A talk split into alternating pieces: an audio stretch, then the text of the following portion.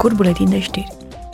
Comisia pentru Mediu, Sănătate Publică și Siguranță Alimentară a insistat să se introducă standarde de siguranță și calitate mai ridicate pentru substanțele de origine umană. Săptămâna aceasta, eurodeputații și-au adoptat poziția față de noile reglementări privind utilizarea sângelui, țesuturilor și celulelor. Se urmărește o mai bună protecție a cetățenilor care donează sau primesc substanțe utilizate pentru transfuzii, terapii, transplanturi sau reproducere asistată medical. Comisia pentru Afaceri Externe a solicitat Uniunii Europene și Turciei să caute modalități alternative de cooperare. Eurodeputații consideră că guvernul turc trebuie să schimbe dramatic direcția aleasă, în caz contrar, procesul de aderare a Turciei la Uniunea Europeană nu poate fi reluat.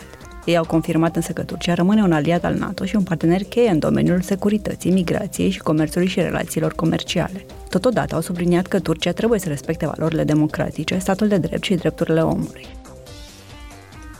Membrii Comisiei pentru Afaceri Economice și Monetare au avut-o ca invitată pe comisara pentru concurență, Margrethe Vestager. Ei au discutat despre recenta candidatură a profesoarei universitare americane Fiona Scott Morton pentru funcția de economist șef în domeniul concurenței. Deși calificările sale o recomandă pentru acest post, eurodeputații și-au exprimat îngrijorarea cu privire la potențialele conflicte de interese.